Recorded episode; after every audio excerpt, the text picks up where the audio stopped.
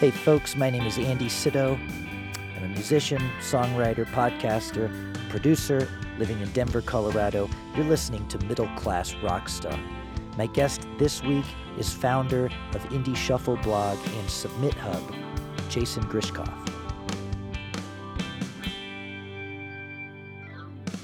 Okay, welcome back. I appreciate you being here.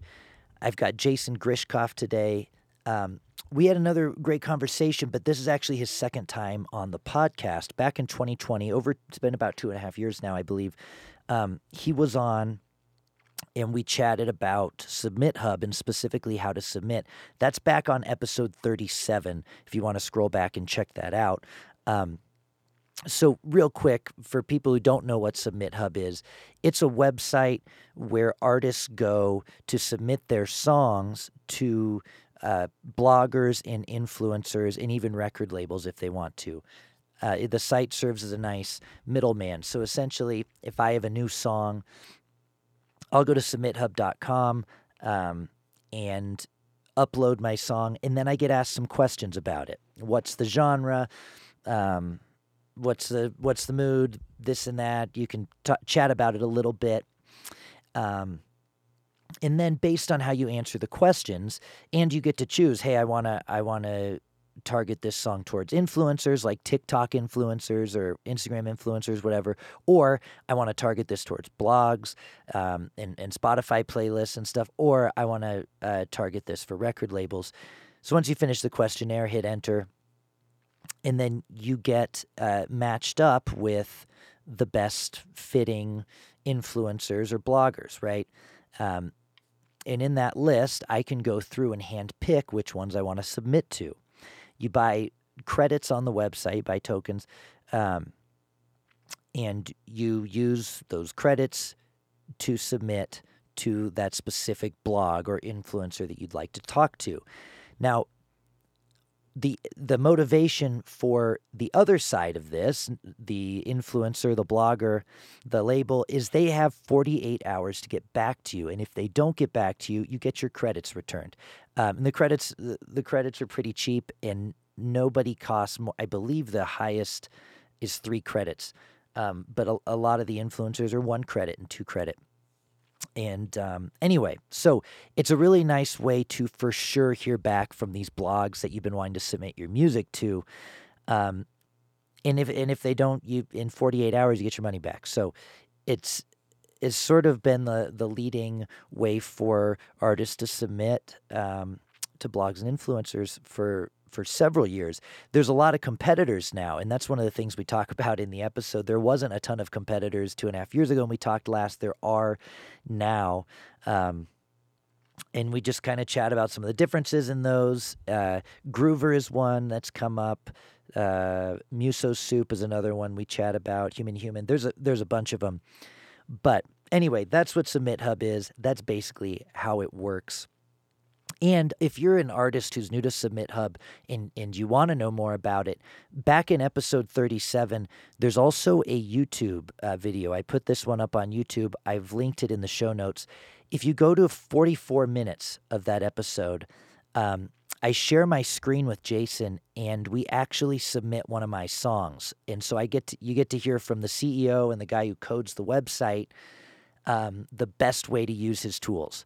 So if you haven't submitted a Submit Hub before, check out that YouTube link in the show notes. Go to 44 minutes, and you can watch us actually submit a song uh, on the website step by step. It's really cool. So, anyway, um, jumping into our conversation this time, we recap, uh, you know, where he's where he's from and how he got to be uh, doing what he's doing, and um, it really just started from him being a music fan. But we get into all that. We chat about the competitors. We chat about new features on Submit Hub, and uh, it's it's a really great conversation. So I hope you enjoy it. I want to say a quick thanks to our sponsor, Narrator Music. Uh, they provide simple and affordable licensing for sync. Go to narratorrf.com for more information. I'm also looking for new sponsors. Um, I'll do a spot for you of uh, 15 seconds, 30 seconds, a minute, whatever, shoot me an email at middleclassrockstar at gmail.com if you're interested in that. And if you'd like to support this podcast, as always, in a non-monetary way, give it a quick five-star rating and review on on uh, Apple Podcasts wherever you listen. It's it's a huge help and just takes a second. If you'd like to support in a monetary way, I'm also on Patreon. I post up podcast stuff and uh, artist stuff as well at patreon.com slash Andy Sydow, S-Y-D-O-W, and there's a link for that in the show notes as well. All right, let's jump into my second conversation with Jason Grishkoff.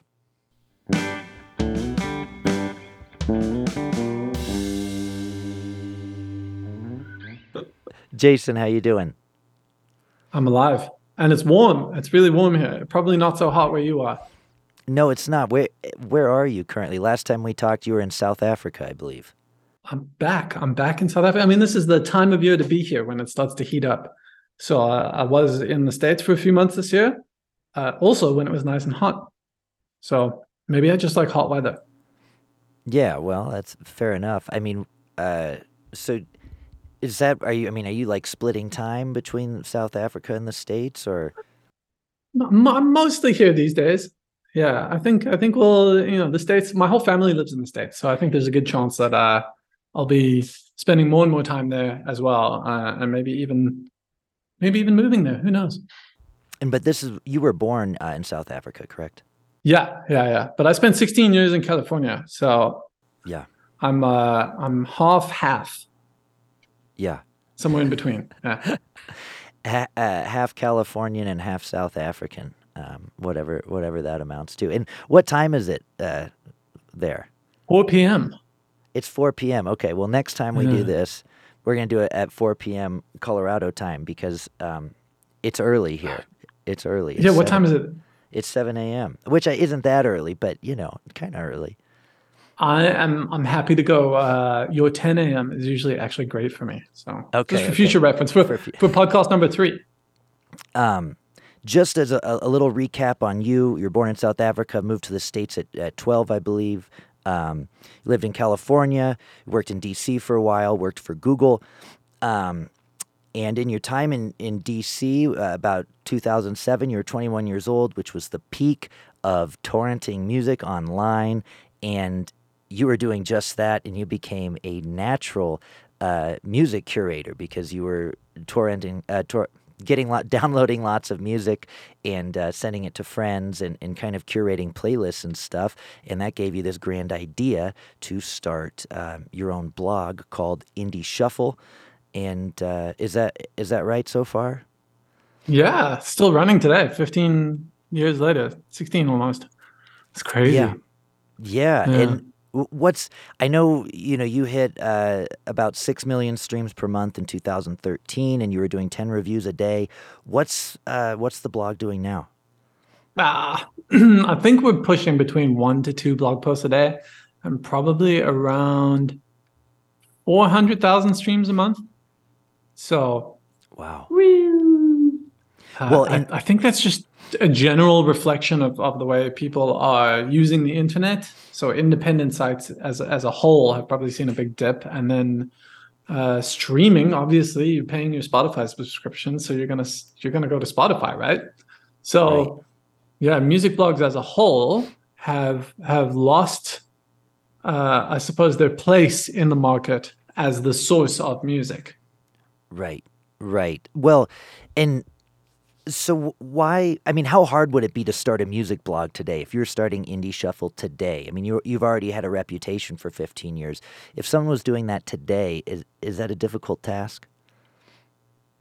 No, it's never been that difficult, right? You just got to start start a blog, which is fairly easy to do on on WordPress or Blogger or something like that, and then uh, just start writing about music. It's it's really that simple. And and today, when a, a new blog applies to join Submit Hub to receive their submissions, we're not focused so much on their reputation or their engagement or how many you know, how many followers they have, how many visits they're getting. We are more interested in the quality of the content that they're writing and whether they're showing a genuine passion for music discovery.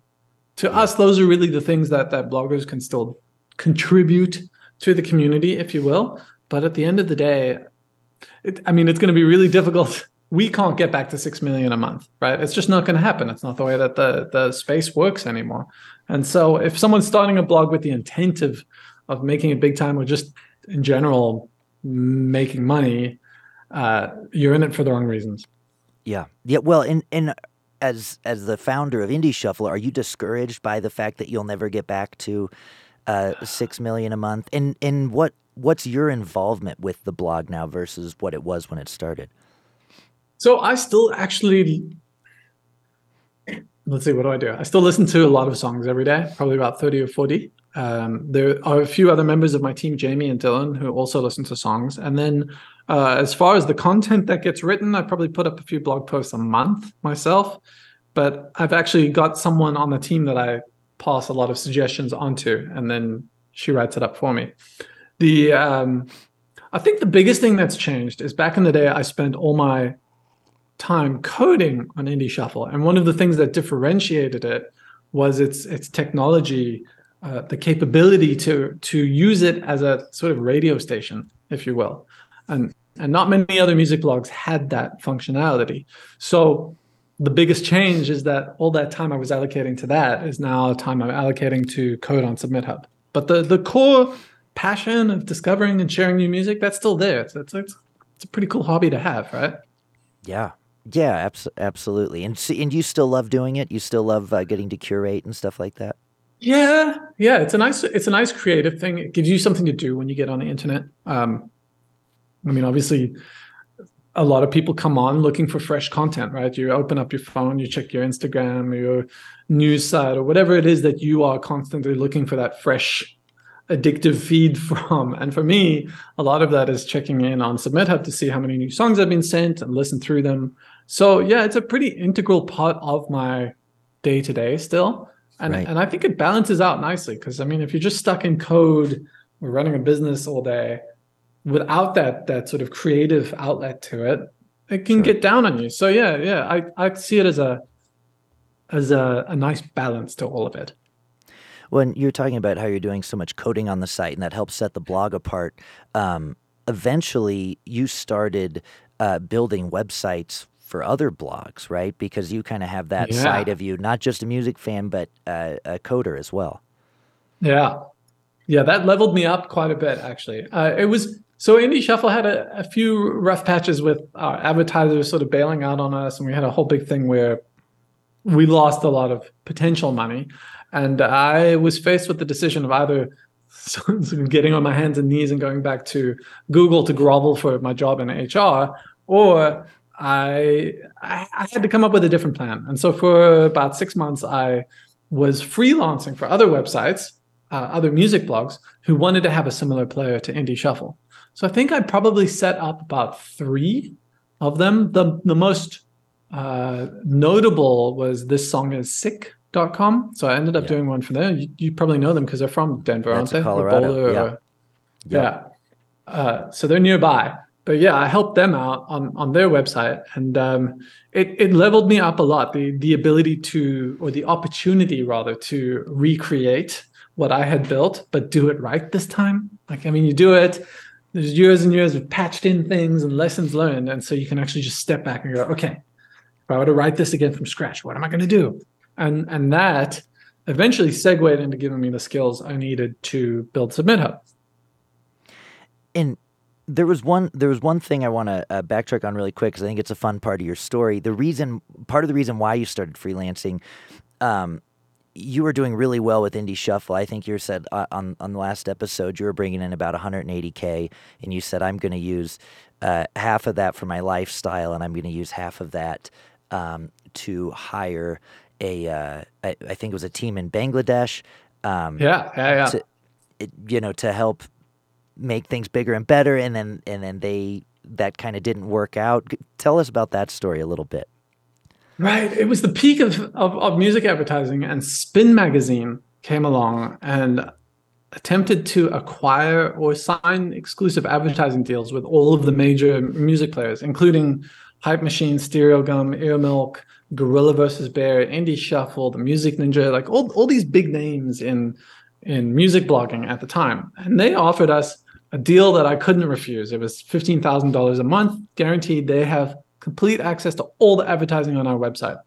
And um, yeah, it was about 11 months into that where they they still hadn't paid me and I was uh, understandably a little bit worried.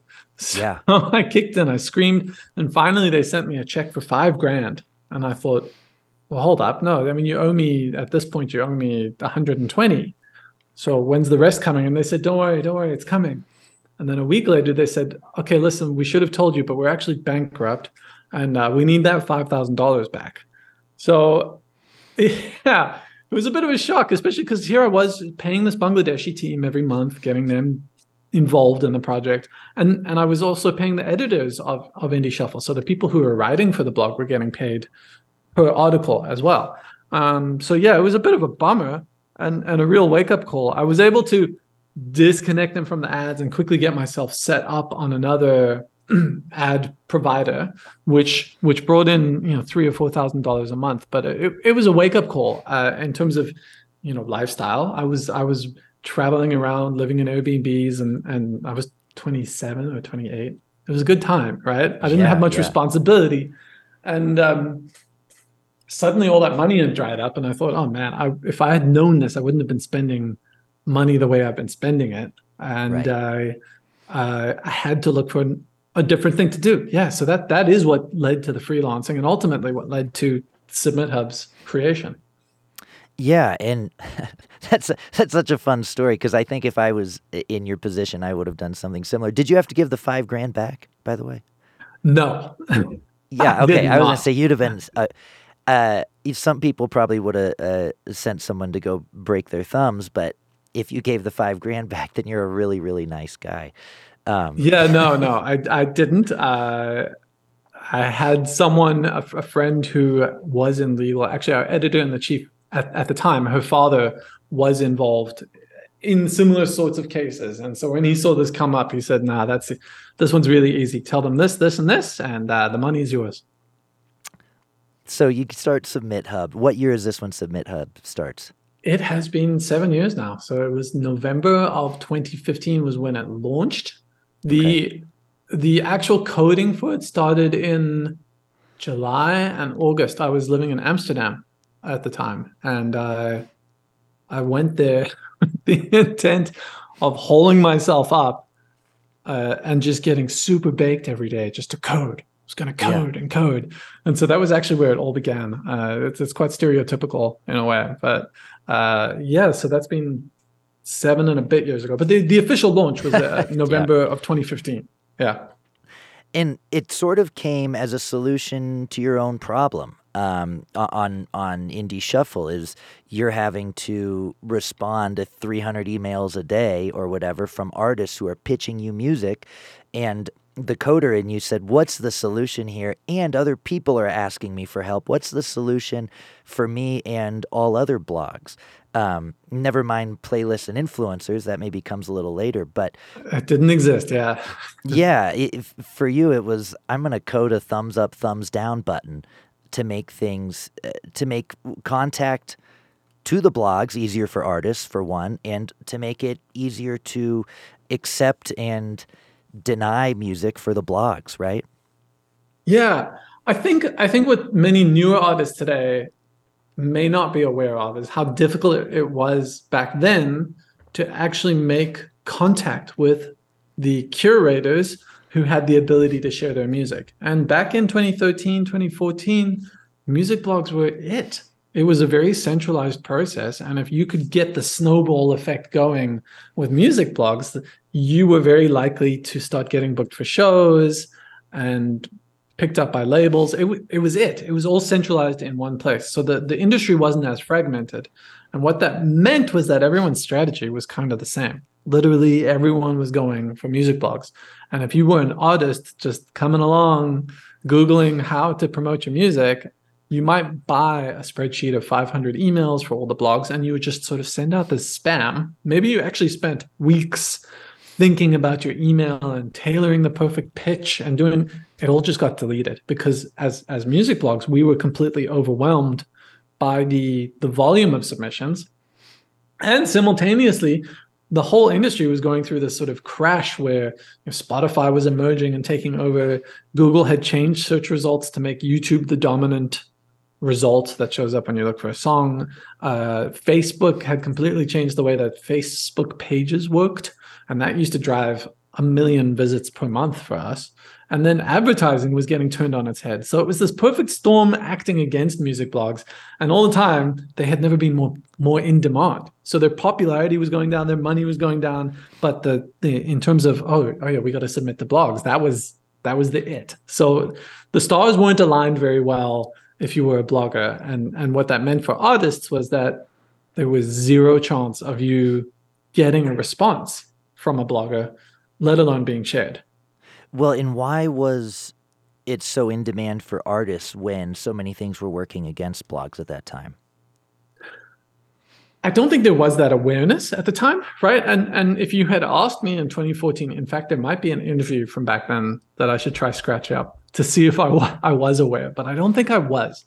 So it's very easy in hindsight to see how this perfect storm was brewing to counteract against blogs. But I imagine at the time, many of us still would have thought that this was just a temporary dip and blogs were still going to be it right? So yeah. there was still a lot of people investing in this and and you know, the idea of a website like hype machine no longer having the influence seemed ludicrous. It, it was a kingmaker or a queenmaker at the time. If you got to number one on hype machine that was it. Coachella was going to be phoning you.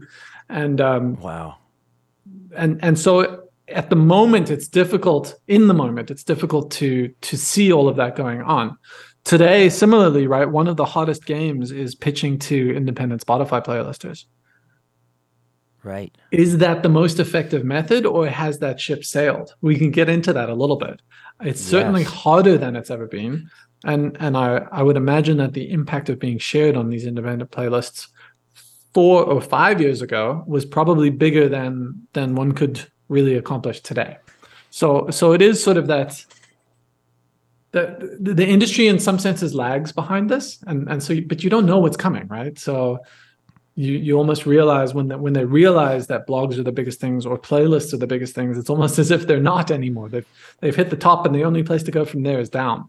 So yeah. yeah that that's kind of where the blogging space was at that time yeah, yeah, and we probably should have should have done this a little earlier on. But can you just give us a quick for for anybody who might not know?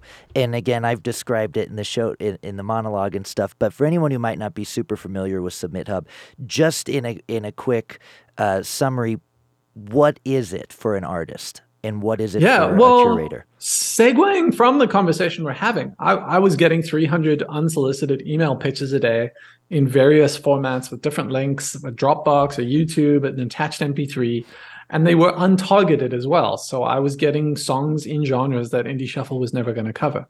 And the problem I wanted to solve was that a, things were too disorganized, and B, they were untargeted. So I created a pretty simple form ultimately that allowed you to fill in your artist name, song title, and give me a link. And I said you can only give me these types of links. At the time, it was SoundCloud or YouTube. That's it. And what that meant as a blogger is that when you hit submit and you sent your song to me, I got this perfect streamlined feed of music coming through that looked a lot like a SoundCloud feed. In fact, I sort of modeled it after that. Indie Shuffle also looked pretty similar, still does today. The difference was that attached to each song was a thumb up or thumb down. And when you filled in your form, you gave me your email address. And when I hit thumb up, it shot you an email to say, Hey, Jason from Indie Shuffle would love to cover your music. They're on CC. Let's have a discussion from here. Or if it was a thumb down, it sent you an email saying, Sorry, Jason from Indie Shuffle doesn't want to cover your song. And I was definitely not CC'd on that one. And uh, that was the end of the story. So the core model of Submit Hub was the ability to send to curators. And and what i what i gave artists was almost a directory. It was like these spreadsheets that were circulating but much better. It gave you information about the genres that we were interested in receiving how many we approved what our response rate was. There were some basic statistics there. And so you could come along and see the list of you know within the first month there were about 30 blogs on there and you could see who to send to within your genres. And so you weren't wasting your time by sending to the wrong people. And the other thing I did was I limited how many people you could send to at any given time. So there was um, a limit of two. In fact, this still exists today. Standard, the free submissions, that was how Submit Hub launched. And the idea was you get two submissions every four hours. And what that meant was you couldn't just select all and send it out. You actually had to think about who you were going to send it to. Right. And that meant that the targeting was better, not just for the artists, but for the curators, and there was a higher rate of acceptance there. So that was the that was the version one of Submit Hub. Well, and if you're getting a list of, like you're saying earlier, buying 500 contacts of blogs to send to, um, it's hard for the blog to really take you seriously in a stock email when they're getting 300 of them a day. It's also really Yeah. difficult for the artist not to do that. Eh, Right? The- contact is tough to find. You got to sift through all this stuff. I don't think I can blame either party. Um, Submit Hub is, you know, was kind of a solution because I think forcing it's not too much to ask to force the artist to do a little research beforehand, especially if all the contacts are right in front of them. That's already been taken care of, and you can see what are some recent songs that uh, that this blog has um, has done, and how close is it to your genre and what you do. I mean, th- all this stuff is kind of curated. It's a short questionnaire that the artist answers about each song, um, or just data that they fill out, I guess. And then, you know, the artist is recommended to certain uh, to certain blogs. So this all this all kind of makes sense for for everyone. Yeah, the amount of information we've gathered over the last seven years and the improvements we've made in targeting have have allowed us to push the average approval rate from about 10% to where it is today, which is around 20%. So much of that has been done with better targeting uh, and better information provision. So, so to actually let you know as an artist whether you should send to someone or not. It's gotten to the point where about two months ago, I actually rolled out a new feature called Choose For Me, where it just takes, Ah. if you don't have time, you can hit the Choose For Me button, specify your budget, and then we will select curators for you based on the metadata that you've provided. So it um, it's it's roughly equivalent to what the manual choices are, in fact.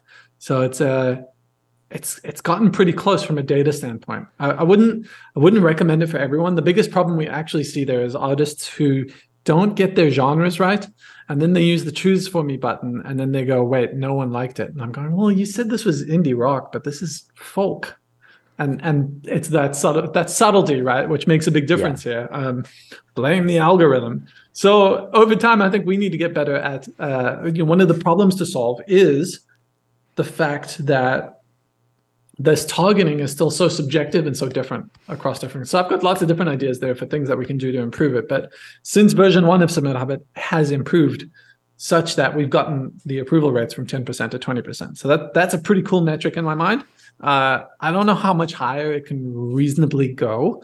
There's 100,000 songs a day being released. I, I mean, the, the choice available to curators is crazy. And, um, you know, eventually, I, I- I don't think you can hit 100%, right? I'm sure Yeah. many artists would love that. Every single every single song is a perfect match, but I just don't think uh, There's I don't humans know if that's involved. curation. Like it's it's impossible, Yeah. right? It's impossible. Yeah, yeah. I'm not when- even going to make it my goal. 25%, maybe that's my goal. Yeah. Oh, that'd be that'd Yeah. be great. One one in every four. And you know what? It is tough for the artist to sometimes select the correct genre. As silly as that sounds, right? I mean, if you know, you might think it's indie rock, and it's I don't know. I I think that is tricky. I'm always having to think about. Uh, well, what genre do I? I'm this genre as an artist, but this song's kind of over here. It's uh, it's interesting. Yeah, I had I have artists reach out occasionally um, with this problem, and and yeah, I kind of go back and say, okay, you know, maybe I would have chosen these genres. And I had one earlier this week where he really pushed back and said, no, no, you're absolutely wrong here. It would definitely not be that. It's going to be this. And I was just thinking, all right, you know what? Go ahead, submit that. But um, genres are tricky, and um, I think one of the solutions there is to think about artists instead. So uh, six months ago, I rolled out moods. You can apply a mood, which is it's not like a genre, but it does influence things. Is it happy? Is it sad? Is it aggressive? Is it chill? But I think being able to type in an artist that you like or that you think you sound like could be another helpful step there in terms of aligning you with curators who might also enjoy the same artists. Yeah. Yeah, no, absolutely, absolutely, um, and I know uh, when this started, this was this was really targeting blogs. So much has changed in the music industry since you started Indie Shuffle, and even since you started Submit Hub. Um, there's also an option um, you know, to for playlists, right? I mean, people are submitting for playlists as much as they are for blogs, maybe more. Also, something that's I think was rolled out in 2020, but was very new, and maybe it wasn't even around yet, is uh, submitting to influencers. People who have a bunch of followers on TikTok to share your song or or whatever, um, and you can also submit to uh, record labels. So there's a bunch of different options, um, which in the last year or so, what are most artists doing? Where do most submissions go? I think we can we can can expound on some of the stuff I was saying earlier, right? So, uh, music blogs were it at one point in the industry, and yeah. then along came Spotify and Spotify playlists, and so a lot of people thought, okay, no, hold on, it's now Spotify, right? That's the buzz, and that's what's going to make me big. But music blogs didn't disappear; they were still there in the background, and it was still going on. Uh, about three years ago, TikTok became all the buzz. Okay, no, TikTok is where you go if you want to make it big. But Spotify didn't disappear, it was still there in the background. And right. so, what I think we actually have today is a lot of fragmentation, where in 10 years ago, it was all about blogs. Today, it is a multifaceted thing that you have to do from, from blogs to playlists to YouTube channels to record labels to TikTok to Instagram to Twitch to whatever. And so, we to me, one of the interesting things is that TikTok and Instagram really haven't taken off as that holy grail of where people should be sending their music. I think about 30% of our submissions are still are going into that area, but by and large, most curators are operating in the Spotify realm, and most people are submitting to Spotify curators. So I would say that that is still the larger group, but on a on a per capita basis, if I can use that term, the yeah music blogs generally receive uh, more submissions than Spotify playlisters. Really? So that could be a supply and demand thing. I think we've got about, uh, I'm going to be making up numbers here, but I want to say we've got about 200 music blogs and about 700 Spotify playlisters. So a little bit is that that sort of spread or imbalance where there are fewer of them, so they get more submissions per capita, um, per head, or whatever, per blog.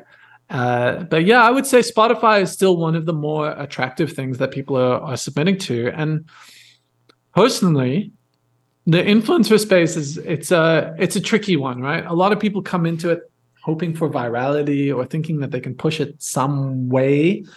And what they miss is that what we've learned for influencer marketing to work, you yourself have to be very active on that platform. So we yeah we don't recommend investing any time or effort or money into a platform that you don't know or understand or interact with. And and yeah. that usually is where some of the biggest disappointments come from because TikTok and Instagram don't convert over to Spotify. But if you yourself are trying to grow and get a buzz going on those platforms, it can be helpful in just sort of bolstering that a little bit. Sure. It, it's a it's a tough one. I, I myself wouldn't do it. I don't do social media though, so I mean, there's I'm just uh, practicing what I preach, if you will. Yeah. The um, but it, but it's an interesting one, and, and we're working mostly with micro influencers. So these are people who have between 1,000 to 1 million views per video on average. When you go with a lot of these agencies where you have to pay two or three thousand dollars per influencer share, then you're typically working with slightly bigger people. So on Submit Hub, the idea with the influencer one, and, and where a lot of especially major labels use Submit Hub, is to come in and buy shares in bulk. And they do this to sort of bolster their songs because when you're on TikTok and you see a song, you can tap into it and you can see the feed of all the videos. And they just want to make sure that that looks busy, that there's yeah. something going on there. It's sort of a I don't want to say fake until you make it, but it's social proof, if you will, that this artist is buzzy and is worthy of being signed to a major label. So it's rare that these we, we've seen it a couple times, but uh, we we're very careful to recommend that someone using this influencer side of Submit Hub not come in with the expectation that they're gonna go viral. It cannot be bought. Yeah, sure, sure. And well, I've people that do well on TikTok are posting TikToks uh, every three times a day themselves, right? Yeah, and, and yeah, you have to you have to be doing it. Uh, the music isn't the entertainment on TikTok. The music's an important part of the entertainment. But the music itself is rarely the reason that the song is being shared. I, I mean, I even think of with that guy longboarding, drinking cranberry juice to that that 70s classic song or whatever it was. Like. Uh, believing? Yeah, that one. Is it believing? I don't know, whatever. Uh, but he was one of anyway. Uh, this is why I'm not on the top of the Submit Hub charts. But uh, yeah. the the so much of that success, right? It, it sent that song. It was by Fleetwood Mac, right? It sent the song right up to the top of the charts on Spotify yeah. and everywhere. But so much of it was that you've got this fat dude on a longboard drinking cranberry juice out of a giant bottle, just looking like he's having the best time in his life. And so Dreams, right. I think to your point, like it's not it's not the music. It's if yeah. you want to do well on on TikTok or Instagram, you yourself need to be interesting and doing stuff that people find entertaining, right? That's why they're on TikTok. They're entertained. Entertain me.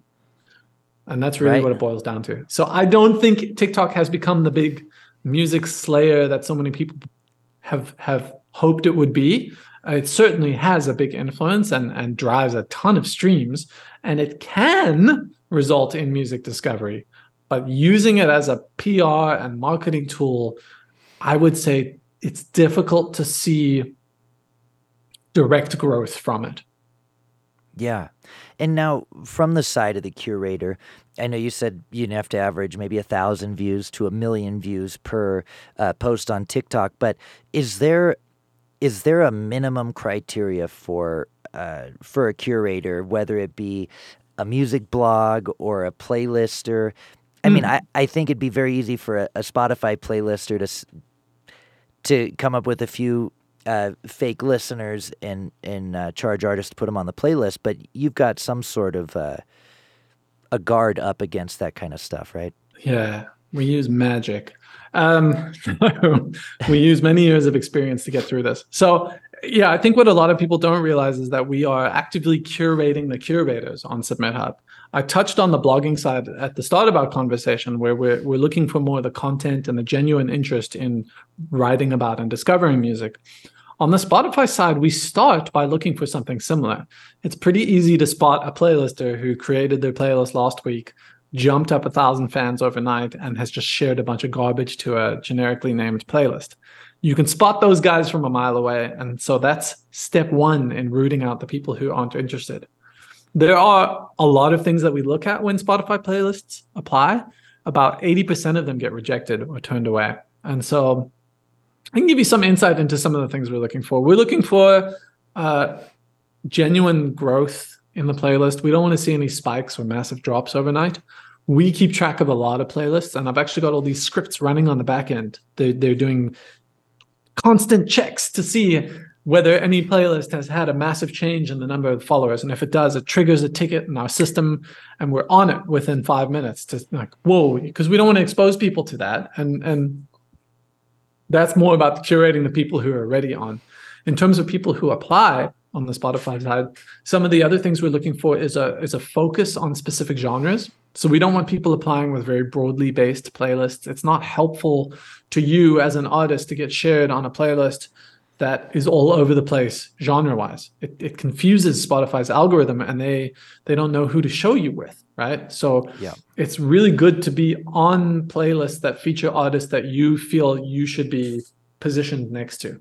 Yeah. And in a, in a way you want to train Spotify. So when people apply, that's one of the things that we're looking for. We also have a ton of data, more than a million data points now around how many listeners each playlist has. So we can look for irregularities there.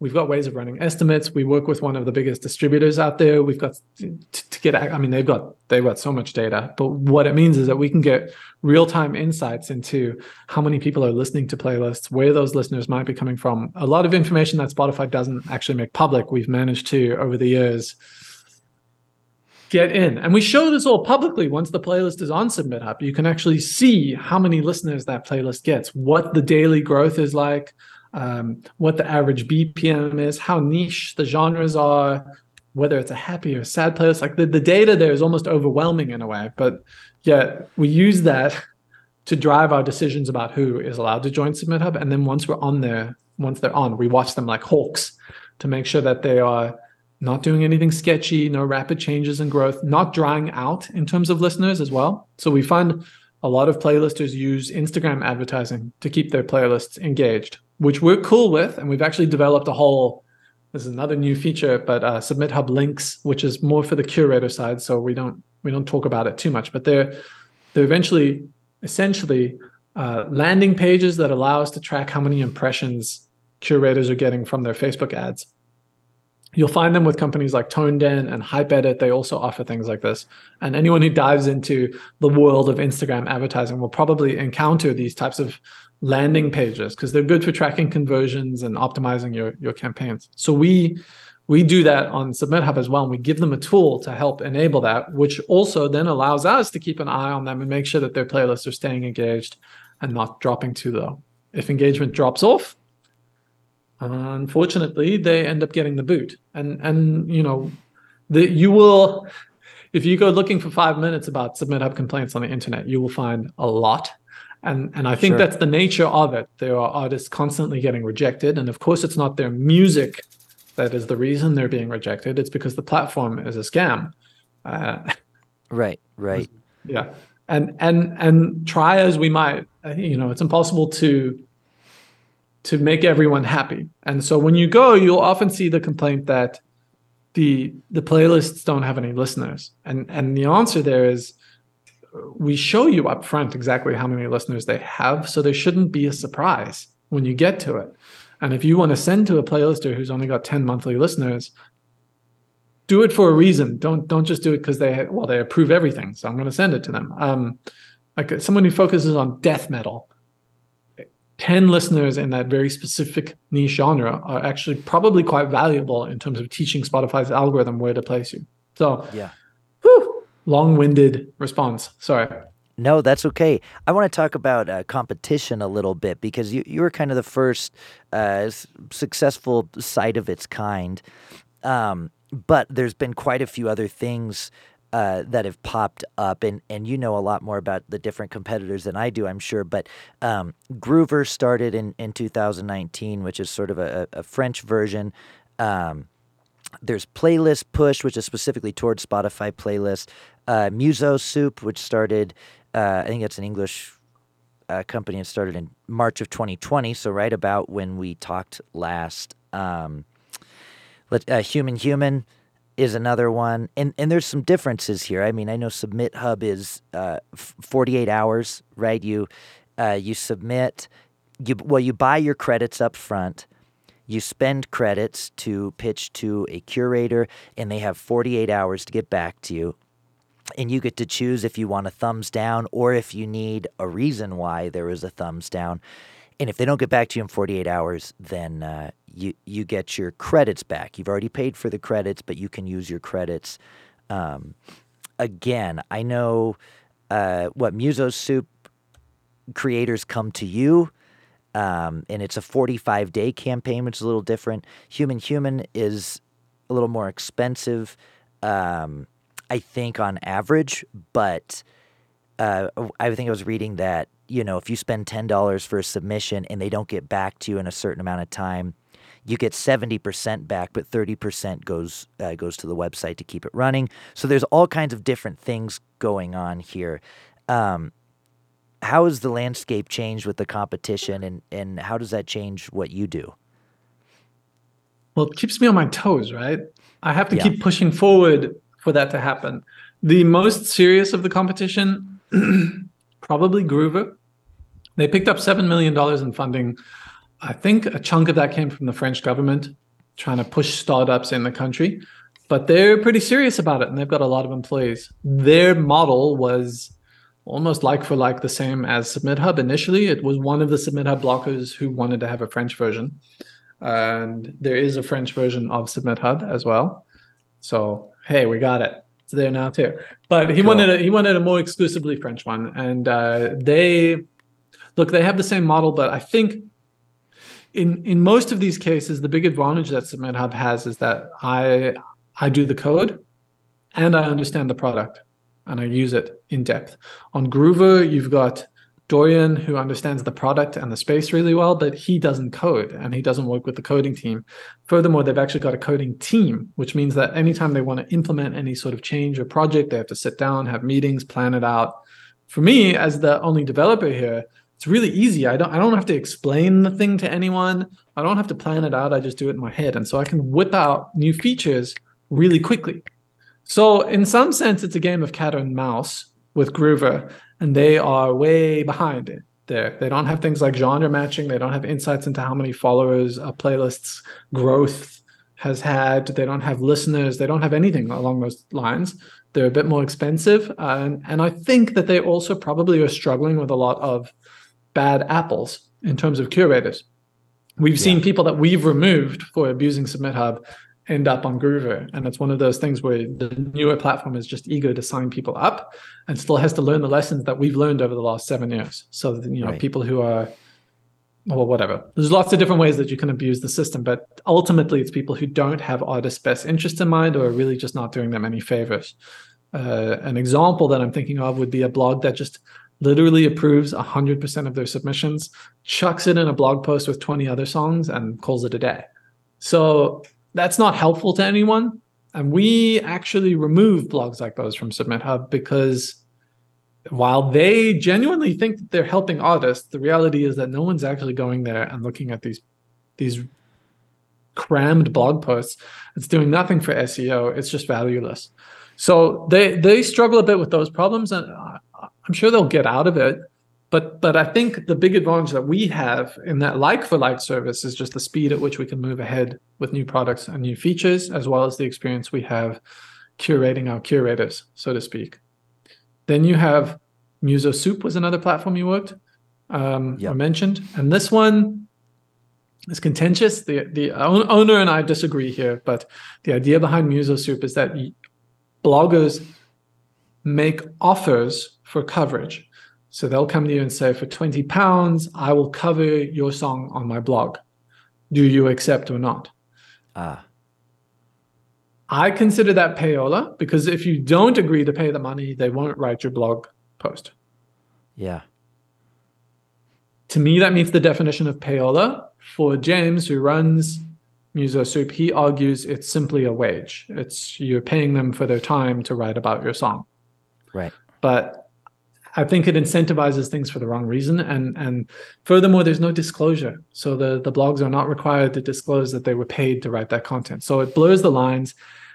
Sometimes I feel like I'm on the losing side of that battle. Uh, many artists don't seem too fussed about having to shell out money for coverage. In fact, a lot of artists think that's the norm. But but coming from that old school blogging, it's it's a lot more about you know, we are all about the integrity and, and the, the discovery of new artists and doing it for the passion behind it, not because you were being paid. And so many old school bloggers still will turn down any money or payment. Uh, and, and there are some new school bloggers who will do it because they're being paid as if they were journalists. So yeah. that's sort of Muso Soup's model. And then there are a few others, uh, playlister.club, daily playlists. One of one of the common comparisons I see when people bring these up uh, and and it's usually in the context of a bad experience on Submit Hub. They'll say, uh, "Your site is is BS. I sent my song to to 20 curators and no one said yes. My song is a top 10 hit on you know uh, Swedish radio in the online radio space." and uh, I went on pl- playlist.club and eight out of 10 said yes. So you're scamming me. And, and then you go look at those eight out of 10 and you're like, well, half of these look fake and the other ones have 500 songs in their playlists but well done. Yeah. So it's a tricky one. There's there's constantly people coming along promising better results than submit hub and and uh, maybe maybe eventually they'll get it right? I, I mean I, I i'm not unrealistic here. Like as i mentioned there was a day when you wouldn't have been able to convince me that hype machine was going to die or that soundcloud wouldn't be the king of everything but it happened. So I'm realistic about it.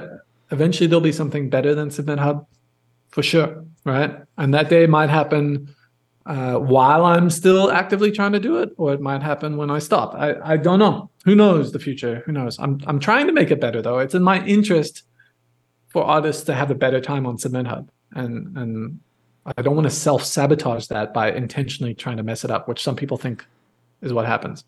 Yeah. Yeah, well, and I, I think a really uh, tough lesson for for all of us artists is it is really hard to get coverage. Re- It's really hard to get legit good coverage, and it and it is all it is all baby steps, right? You're not going to submit Yeah. 10 credits to submit hub to uh, you know five different two credit playlisters and and uh, end up with a million streams i mean it, i mean i guess you could but that's really really tricky It's, it's unlikely. Our biggest playlisters can usually get about 10 to 15,000 streams on a song. And, Yeah. and that's the exception. At the end of the day, it's getting more and more difficult. And even when you do get all of those approvals and you do get those shares, you're often left wondering what that was for. So I think it's really important as an artist to assess upfront what your goals are. Let's say that you play in a band and you really love playing live and you love that connection with the fans and that whole ethos. Digital marketing is probably not your be all and end all. And it's not going to translate into an active audience that shows up to watch you perform. However, if you are making lo-fi study beats, you probably want to keep doing that in your pajamas in your bedroom, right? And so digital streaming therefore is the the the means to the ends for you. So man, it's multifaceted. I, I don't think Submit Hub should be used alone. I think it's a healthy part of a of a multi-prong marketing approach, which basically every artist has to do today. Even if you want to be that band that plays live, you still need to show whoever's booking that you have some buzz somewhere. So you need to have your Spotify not look like a ghost town. You need to have blog posts so that when you get searched for on Google, it's not just a bunch of streaming links. There's actually content and people writing about you. And and you need to also go out there and, and connect with fans and do Instagram advertising and do all the like to be an artist today has become less and less about making music and more about being a, a generalist. You know, you have to become knowledgeable in mastering, mixing, uh, uploading to a distributor, getting your song out there, timing everything, marketing in it, engaging with your fans. It's right it's difficult, and and so if we can in some way streamline that so that artists can get back to focusing on the craft of making music, then I think that's that's a pretty good win in my book, so to speak. what are some things that uh, or, or are there any things that you think competitors do a little better like oh muso soup figured that out and they do that uh, better than better than we do maybe i can make some adjustments If I did think they were doing it better, I'd probably adopt it. Um, yeah I think all right. So so Groover, I think what they do better is they put on a very friendly face. So my approach has always been very realistic, trying to set expectations that it's difficult. Submit Hub is a tool, and we're not here to make you the next big thing. We're here to make your life easier, and make these connections happen seamlessly and transparently. Groover tends to take more of like, we're going to help you launch your career. We're your friends. We're here to help you. You can have success on Groover. Here are the tips you need in order to be a super successful next great artist. Here's like all the stuff you have to do. And so the reason I don't do that is I worry it's selling false hope. I have no idea what their customer support pipeline looks like. But when you're setting everyone up for victory and 80% plus of them are falling short, it usually ends in a lot of missed expectations, which is going to make your life a lot harder when it comes to customer support. And we learned that early on. So yeah, I've I've always been pretty cynical, if you will, about about the potential success that you can have from using a tool like this. I don't think it can work by itself. It has to be multifaceted. Whereas Groover puts on this really friendly face of, hey man, if it's not working out, the trick is to invest more money in Groover. Like the top artists submit to at least 500 blogs. You're not going to get success unless you do that. And when you do, you're going to be the next big act. And and so um I think for many artists that comes across as a as a friendlier, happier, more uh, optimistic and promising thing. So maybe that's definitely. I mean, I'm even doing that in this interview, right? I'm I'm I'm I don't want to say I'm actively putting down Submit Hub. I think it is a very useful tool, but I want to make sure that artists come into it with the right expectation about how it works. So yeah, that Yeah. that's one of the big differences between the way we market ourselves. Yeah, yeah, and another another of the new features that uh, you've added um, for artists on your website is Uh, it, I believe it's called Hot or Not. Um, I Yeah. haven't used this feature yet, but um, that's kind of where, as an artist, you can listen to other artists' tracks, and then you can, right? Uh, well, I guess ex- explain uh, explain how that works. Yeah, the the idea is pretty simple. You listen to other artists' songs, give them a rating, leave them a little bit of feedback, and in exchange, they'll do the same for you. So that that is the core of the product there, and uh, it's it's just a cool little thing that happens on the side. I, I it's I don't give it as much love as the the actual submission part of the platform, and I do have some ways I, I plan to improve it. So every couple months, I dust it off and tweak things, but yeah ultimately it's it's a pretty simple way for you as an artist to expose your music to a lot of other artists and also to get um exposure to use the word twice to to what else is out there maybe even inspiration so another interesting way that we see artists use it is to test new songs to try and see whether they they're the right they're going to bite in fact they might even take two versions of the same song to see which version performs better. There's a, there's a few different ways you can use it but one thing that is cool about it is you can genuinely get 200 or 300 other listeners on your song if you just keep cycling it through through hot or not. And tho- those are going to be artists. They're probably not going to convert to true fans but actually out of 300 you probably would pick up a couple fans yeah Well, and and maybe help decide which song to pitch, right? If you've got if you're choosing your That too, yeah, yeah. whatever. Yeah. Yeah, and, and the feedback. So feedback is now a mandatory part of Hot or Not. And and if you're on the receiving end, you'll probably find that 50 to 75% of the feedback that you receive primarily seems to be because they were forced to write feedback. And so it's not it's not useful per se.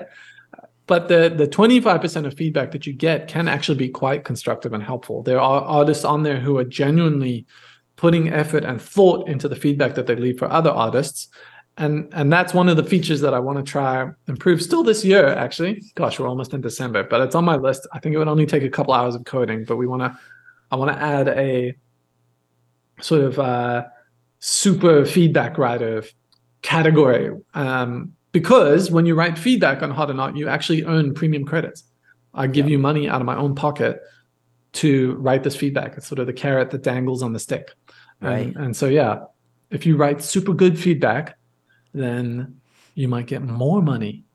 So I want to try to champion that and actually make the quality go up. Yeah. Yeah, yeah. If you could predict, uh, we've we've talked about this whole hour how it's uh, how different the industry has become. If you can predict, um, or how much it's changed, excuse me. If you can predict what the biggest change is uh, in, in your website over the next two to three years, what do you think that'll be?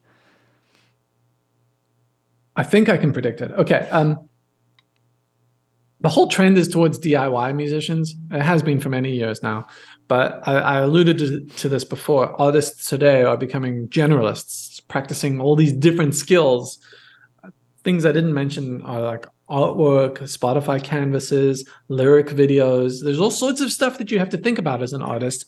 And if you're doing a DIY, which more and more artists are, that's a lot of work. You just got this huge list of things that go into releasing every single song. And um, we are working to help provide resources for artists to complete those things. So one thing that we're actually already slowly rolling out is called the Submit Hub Marketplace. And the idea there is that you will be able to hire members of the Submit Hub community, not a, not necessarily curators, but anyone capable of executing these these sort of tiny tasks, uh, from things like artwork to Spotify canvases to writing your artist bio to your EPK, your electronic press kit, through to your um, let's say you you have an EP or an album and you want an in-depth review that you can share or publish or whatever, you, you'll be able to buy these types of things on the marketplace. So to answer your question, I think I think the place we can help is with all of these micro tiny tasks that artists have to complete as part of their release. Uh, I think we can step in and, and offer help, even even from the mastering and, and mixing side. We're, we're going to be offering that service as well. A lot of changes. Is that, that no? That's great. It's interesting. It's interesting to hear people's perspectives on what's going to happen um, with the industry. Gosh. and, and yeah, Yeah, industry wide, it's it's really tough to say. Well, what I see from my side is is um, there's a there's an oversaturation of music. there's a risk of AI stepping in and writing music just as well as many regular artists can. Yeah. There's a fatigue from listeners at this point. The the sort of crate digging generation and that whole ethos of people making mixtapes for high school. I don't know if that still goes on. I'm not in high school anymore, but I have a feeling that that's not as big as it used to be. Right. And and I just think you know music music used to be this thing that you had to go out and seek and find, especially back. I mean, this predates me, right? I, my my I've always had digital access to it. Um, not always. I used, you know, I, I did get the CDs towards the end of the '90s, but uh, I think back in the day, you had to go crate digging to find music. It wasn't easy. You could either listen to the radio or you could actually go to a shop and sift through stuff. Today, music is like water. You open up a tap and there it is. Right. There's no. It, there's too much. There's there's a hundred thousand new songs per day on Spotify, and and what people lose track of is not only is that a big number of people to compete against, you're competing with yesterday's hundred thousand as well. And you're actually competing with a hundred years of music. And that stuff's not going away either right? I mean you see the resurgence of fleetwood mac and and um, there was that british girl who also hit the charts again. You see all this resurgence. It, it's becoming more and more difficult. And i don't think that's going to get any easier as we go forward. So you you have oversaturation fatigue from listeners fragmentation in the market. Like where do you go? Spotify tiktok blogs YouTube, Twitch? What is it? Where am I supposed to discover new music? Uh, what's happening with live shows these days? Have they really rebounded to where they were pre-COVID? Would like, it's just it's, yeah, man, it's all tough to say.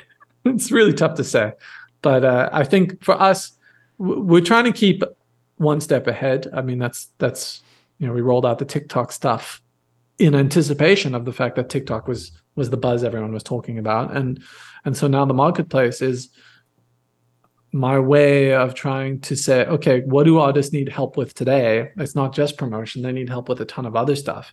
And we've got so many artists on SubmitHub who have become skilled in these things that they can actually offer these services as well. And so we're going to be it's all micro transactions really. It's it's between five dollars and a hundred dollars tops for the types of things you'll be getting. And and so you'll it's like Fiverr. I don't know if you're familiar with Fiverr. Yeah, sure. But we're we're saying it's like Fiverr, but with quality control. So we're going to vet every single person who's on there, and then we're also going to vet every single deliverable before it gets sent to you to make sure that it is the right thing. Yeah. Wow. I, I look forward to seeing uh, seeing those new features get rolled out. Yeah, is there... it's, it's quite a thing to code. yeah, yeah, yeah. I'm a third of the way. I've, I've, we've got we've got people applying to fill the roles of of actually executing these tasks. So that's where we are now. Uh, but but by the time this gets published, maybe we'll be further. And if you want to see it, you can see it today. It's at submithub.com slash marketplace. Submithub.com slash marketplace. Okay. No, that's that's the future. The future. I love it. I love it. Is there anything we didn't go into that uh, that you wanted to? No. No. If you're good, I'm good. I'm good. Thank you so much for your time. Uh, and if you don't mind, stay on the line with me for just a second, but in front of our audience, thank you so much. Uh, appreciate your time as always, and I hope to catch up with you soon. Thanks for having me. That was my conversation with Jason Grishkoff. Jason, thanks for coming back and spending time uh, again. Maybe we'll touch base again in a couple years and, and see what's going on uh, with the industry then and with SubmitHub and and uh, all the things. That's it for me. Thanks again for listening. My name's Andy Sydow. This is Middle Class Rockstar. I'll chat with you next week.